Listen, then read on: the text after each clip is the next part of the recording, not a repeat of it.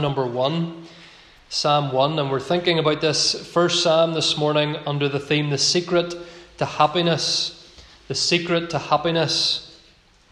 Music fans, cinema fans, sports fans all across the country are getting very excited.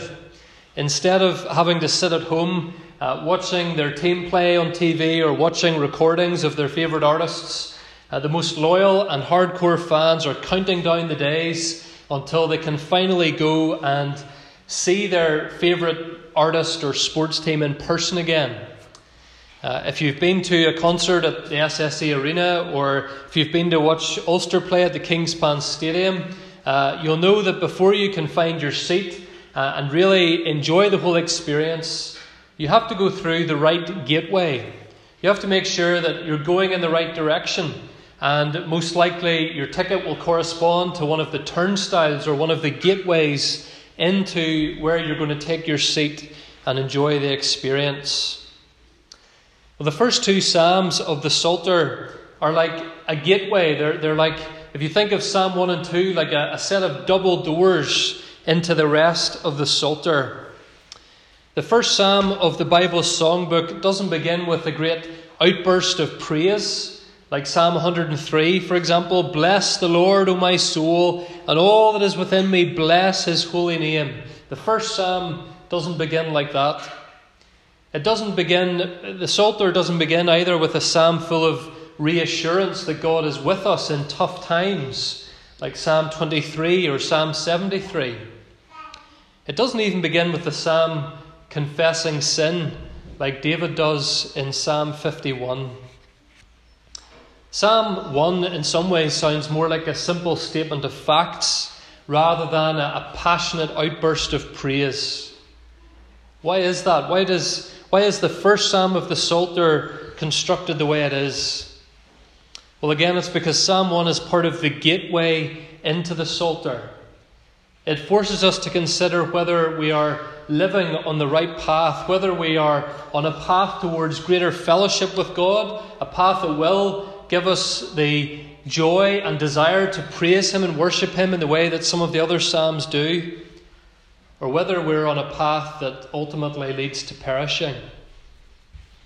To put it another way, are we ultimately going to be happy people, or are we going to be miserable people? Contrary to what most people think today, the Bible does not want us to be miserable. The Bible wants us to be happy in the fullest and deepest sense of that word. The very first line of the first psalm shows this to us. Uh, it says, Blessed is the man. And that word for blessed could just as easily be translated happy, content, satisfied. This first psalm, friends, is going to show us how to embark on the pathway to true happiness. And equally, it's going to warn us against the pathway to ruining our lives.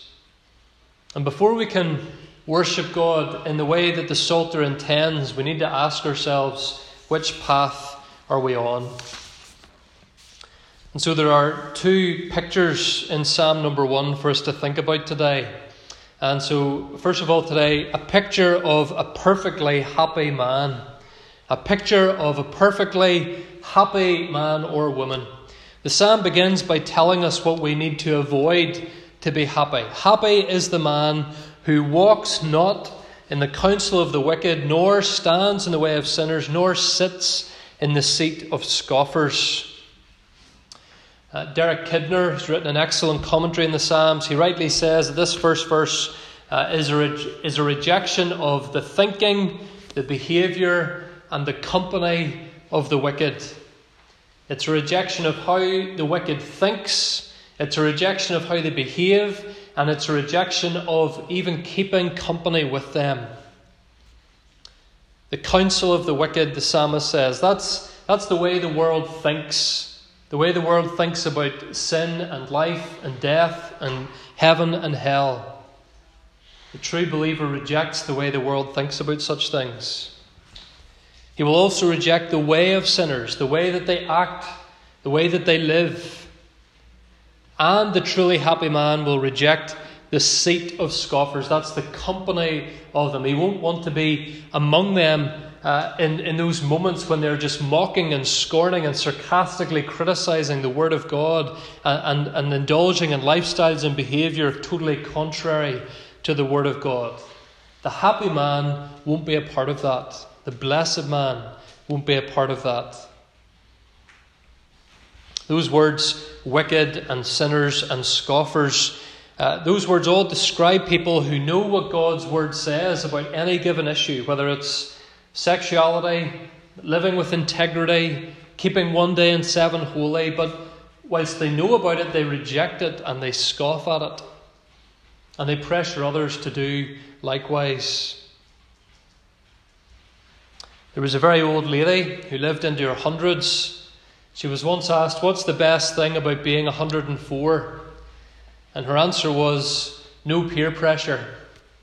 No peer pressure. Peer pressure can be relentless, no matter what age you are, unless you get perhaps to be over 100.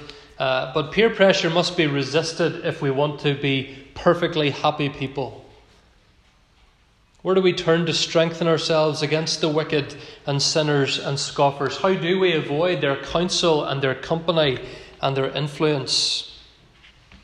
We'll look at verse 2. His delight is in the law of the Lord, and on his law he meditates day and night. His delight is in the law of the Lord. The word means that at the level of his heart and soul, the Word of God is what the truly blessed and happy man longs for. He loves it, he's preoccupied with it, he can't stop thinking about it. It takes up more of his love and interest than anything else in his life. There are many perfectly good things that we can take delight in. Boys and girls, I wonder what you delight in at home or at school. Maybe uh, you have a particularly favourite subject at school, or maybe you like uh, craft or, or drawing or artwork. Maybe you just like getting out and riding your bike when you get home from school. Maybe you have a favourite book. Uh, those are all things that we can delight in and enjoy. And adults, of course, have their own delights. Men and women this morning, what do you daydream about? What do you look forward to most in the week or in the month? Where does your mind go when it is time, if it does have time, to wander? Well, the psalmist says, the truly blessed, happy man. Amongst other things, perhaps in life, the sorts of things I've just mentioned that are good and, and worthwhile, but most of all, the truly blessed man is delighted and excited and taken up with God's word. The word for law there is the word Torah in Hebrew. It simply means instruction. This man delights in the instructions of God. And maybe to, to some of our ears, some of the time, that, that doesn't sound possible, does it, to be delighted in someone's instructions? But it depends on the situation, doesn't it? If you're passionate about a job that you're doing, if, if there's someone that you respect how they do that job, you, you want to learn from them, you want to listen to them. Well, how can I get to the, the, the level that you're at? How can I uh, go forward in this particular area of my life? Well, the psalmist is most concerned to pay attention to the instructions of God, to the word of God, what he has commanded for our lives. Verse 2 says as well, on his law, on his instructions, he meditates day and night. He meditates upon God's instructions. Uh, the word here means mumbling or groaning. Uh, it means that we read God's word and we repeat God's word to ourselves over and over again. Maybe by listening to a podcast halfway through the week. Maybe by having a good Christian book that we're reading, uh, just a page or two in the morning or the evening. Maybe by a Bible study with friends or in church.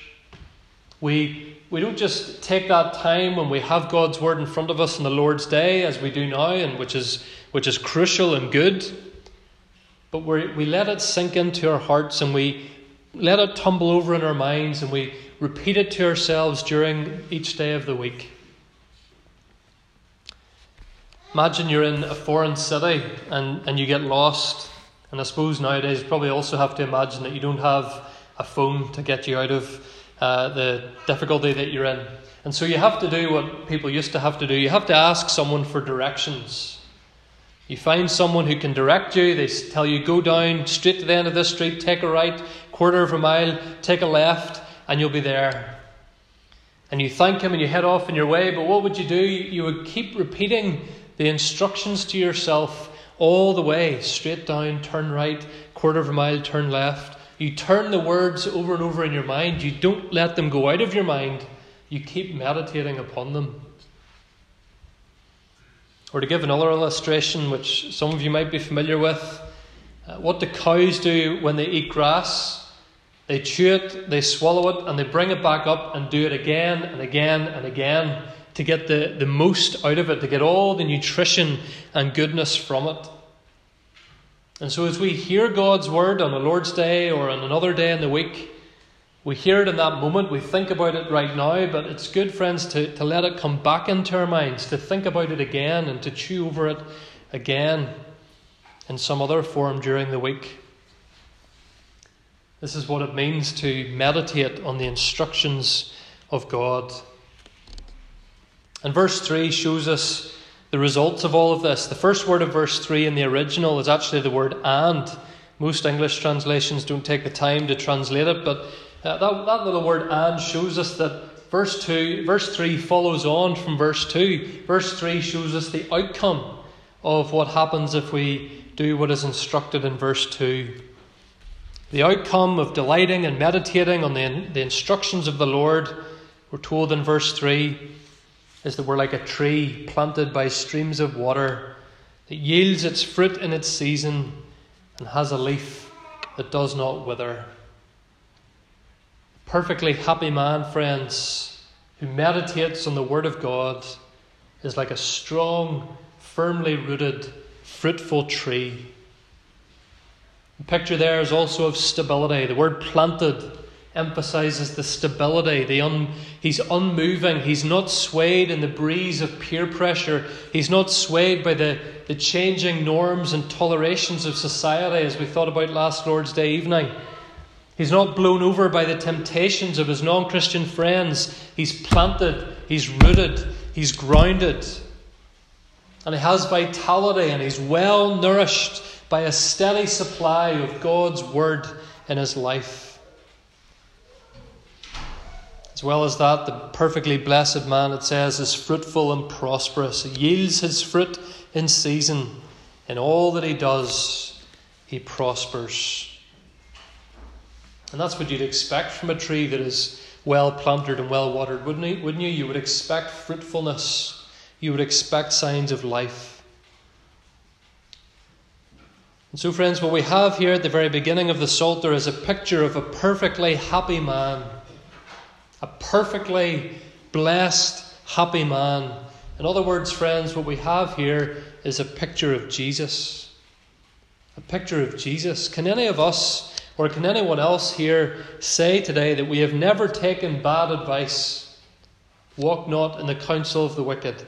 Can any of us here today say that we've never joined in sarcastic scoffing like unbelievers do? Can any of us say that we've always made God's Word our constant source of greatest delight in our lives? None of us can say that. But the Lord Jesus can. The Lord Jesus didn't once follow bad advice, He didn't once come out with a sinfully sarcastic scoff. He made His Father's instructions his constant delight. From the age of 12, when he disappeared off to the temple, to the moment he began his public ministry, to his dying breath on the cross, the Word of God was in the heart and mind and upon the lips of the Lord Jesus Christ. In everything Jesus did, friends, he prospered. And that doesn't mean that in everything Jesus did, he became rich and popular and successful by worldly standards. But it means that everything that Jesus set out to do and in everything in which Jesus knew that he was commanded by his Father to do, he did do. So that eventually, before he died on the cross, he could say, It is finished. Jesus stands here at the gateway of the Psalter, friends, and he says to each of us here today if you're looking for happiness, if you're looking for satisfaction and blessing and prosperity, follow me. Follow my example. Follow in the, in the path that I have laid out for you. Follow in the path of the perfectly blessed and happy man. Sometimes preachers can essentially says something along the lines of, Well, Jesus did all the things we can't do, so as long as we trust in Jesus, it doesn't matter what we do. And that's not true. And of course, Jesus has done all that we are unable to do because of our sin. Jesus has earned the, uh, the, the love and the blessing of his Father in a way that we couldn't earn. But nonetheless, friends, faith in Jesus means imitating Jesus. Faith, we're not saved by our good works, we're saved by faith, and then that faith will show itself in our good works that we then do. And so, the way that we know that we love Jesus and are following Jesus is that we increasingly become like him.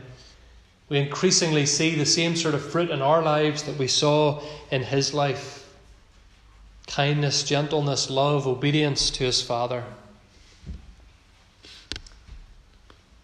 Let me ask you today do you delight in God's word more now than you did this time last year or five years before that?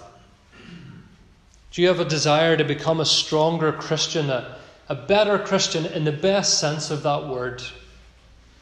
Do you chew over God's word each day, or is it mindlessly read and then quickly forgotten? The psalmist says he meditates on it day and night. In other words, it shapes his whole life. Does the Word of God increasingly shape your life? Is it increasingly running in your mind like a record over and over again? Walking into school, going to visit your elderly loved ones, working through the marriage issues, it's all steeped in a mumbling and a digesting and a regurgitating of the Word of God. If that's the case, friends, the result will be that our lives will prosper. Again, not, in the, not necessarily by the worldly definitions of that word, but like our Saviour, we will more and more be the people that God wants us to be. Spiritually speaking, we will be flourishing. A wife or mother who delights and meditates on the Word of God will increasingly have a home that is prosperous. A husband encouraged, children happy and, and knowing that they're loved and secure, visitors feeling welcomed. A man who delights and meditates on the Word will produce the fruit of the Spirit. He'll be strong and yet gentle, passionate but self controlled, hard working but patient with others. Young people who delight and meditate on the Word will stand out a mile from more immature and mixed up peers. And some of those peers might even begin to realize that their Christian friend has a sense of security and drive and direction in their lives and a happiness that they want for themselves. Elderly people who delight and meditate on the Word will still have stability and vitality even into their last days. Their legs and arms might begin to wobble, but their spirit is stronger than ever because they are well planted and well watered. The church that delights and meditates on the Word will be a shining light, a city on a hill, a living witness to a dying world. Friends, Jesus, the perfectly happy man, stands at the gateway of the Psalter and he says, Follow me. Follow me. So, a picture of the perfectly happy man. But secondly and finally this morning, we also have in this psalm a picture of the perishing man. A picture of the perishing man. First, we have the picture of an abundantly fruitful tree. Then in verse 4, we get a different picture altogether. Verse 4 says, The wicked are not so, but are like chaff that the wind drives away.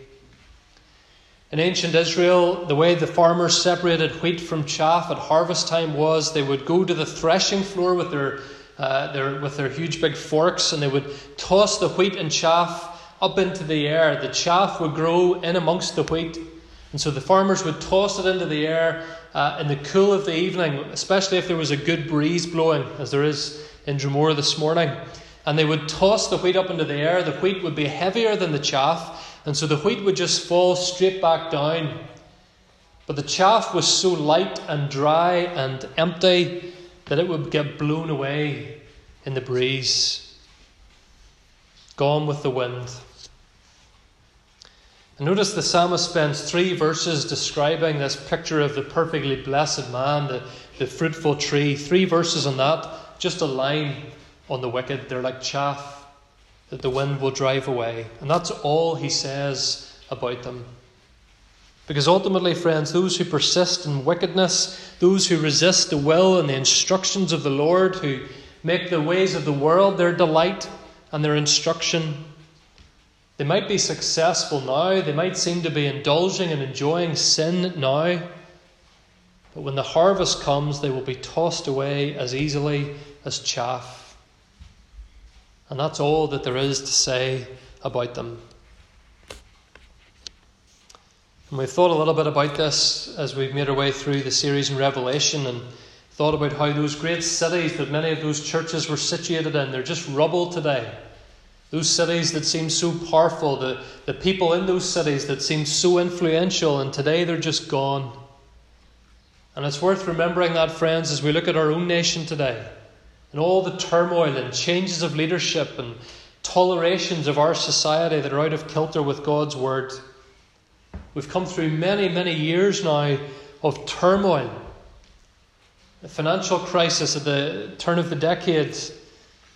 You think of all the, the ungodly laws that have been passed in recent years, redefining marriage and liberalising abortion even further, and other laws that have been long standing in our nation that are contrary to God's word. And perhaps much of the upheaval and difficulty and turmoil of one kind or another that our nations have been going through these last few years is a reminder to God that we are only creatures. That we are here today and gone tomorrow, and meanwhile, God continues to rule over the nations. Just as the chaff is separated from the wheat at the decisive time, the harvest time, so there is coming a moment when the righteous and the wicked will be separated forever. Look at verse 5. The wicked will not stand in the judgment, nor sinners in the congregation of the righteous. The chaff grows amongst the wheat for a while, but it can't stay with the wheat forever. Nor can the wicked hide among the righteous when the judge of all the earth comes to separate them. Notice, by the way, how the roles are reversed in verse 5 compared to verse 1. In verse 1, the righteous man was being tempted to stand amongst sinners. But when the end comes, the wicked will be wishing that they could stand in and hide in among the righteous, but they won't be able to. On that day of judgment, all will be exposed. Those who really did delight themselves in the Lord's instruction, those who did mumble it to themselves and meditate upon it and witness to it, they'll get to enjoy the Lord forever. Those who remained unrepentant, who scoffed, who mocked, who pretended, will not escape the judgment. Verse 6 sums it all up. The Lord knows the way of the righteous, but the way of the wicked will perish.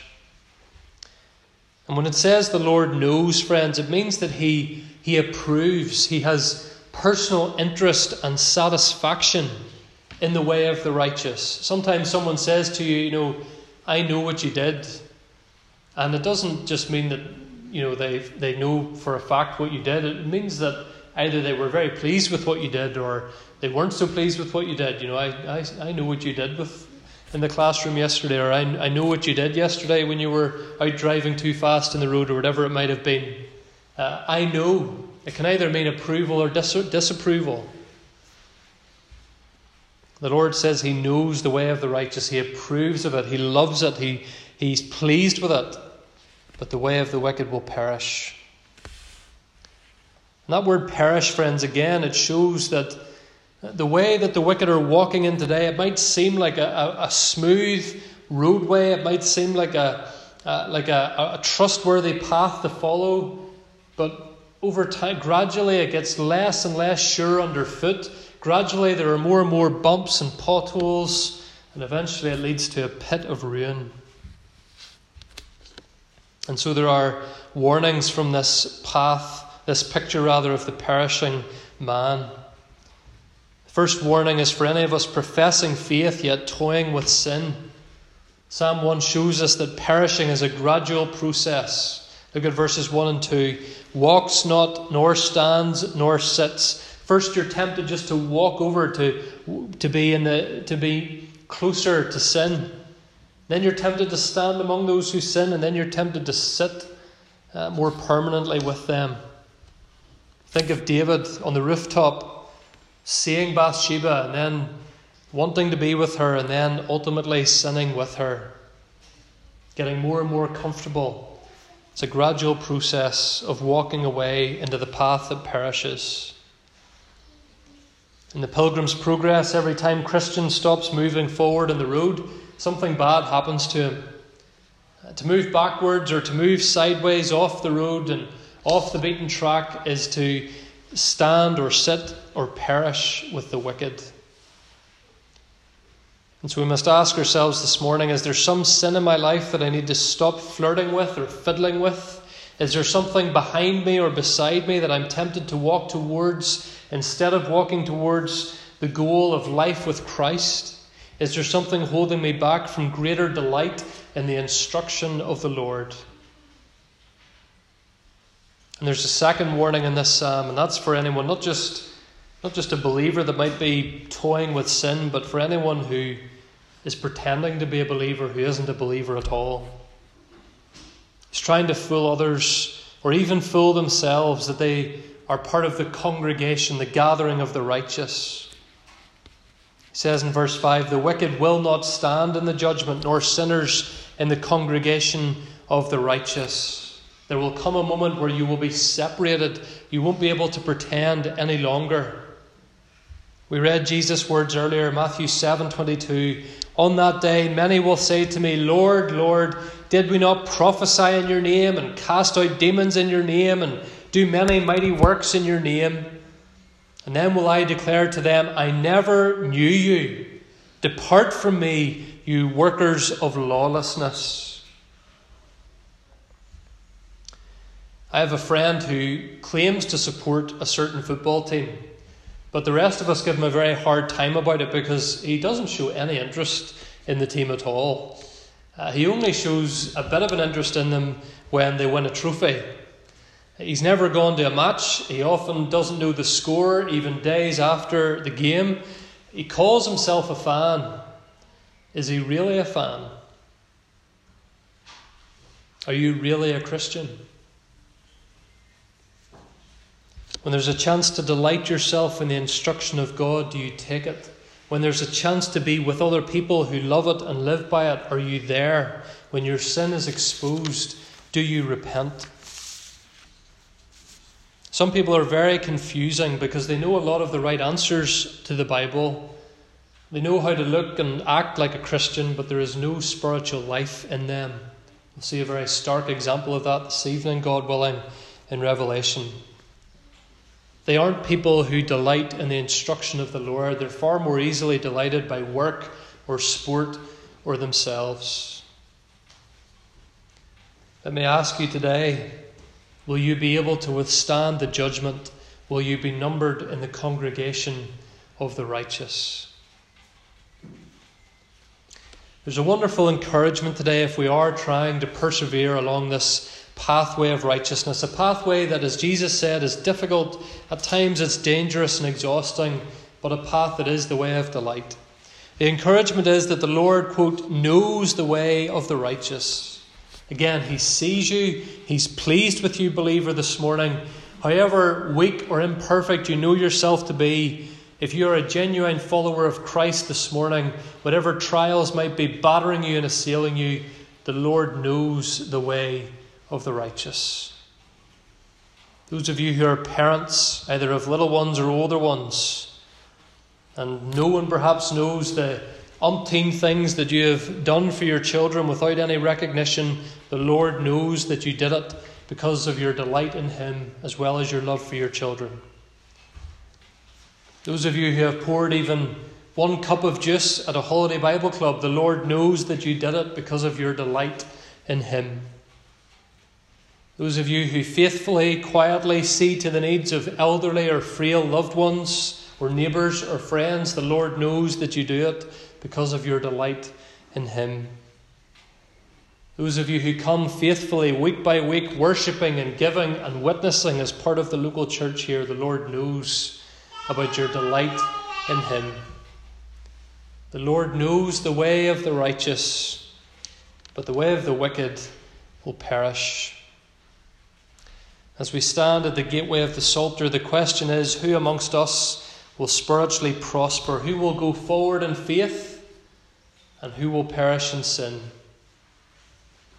The issue will be decided by what you do with this, this first psalm and the Saviour it points you to. Amen.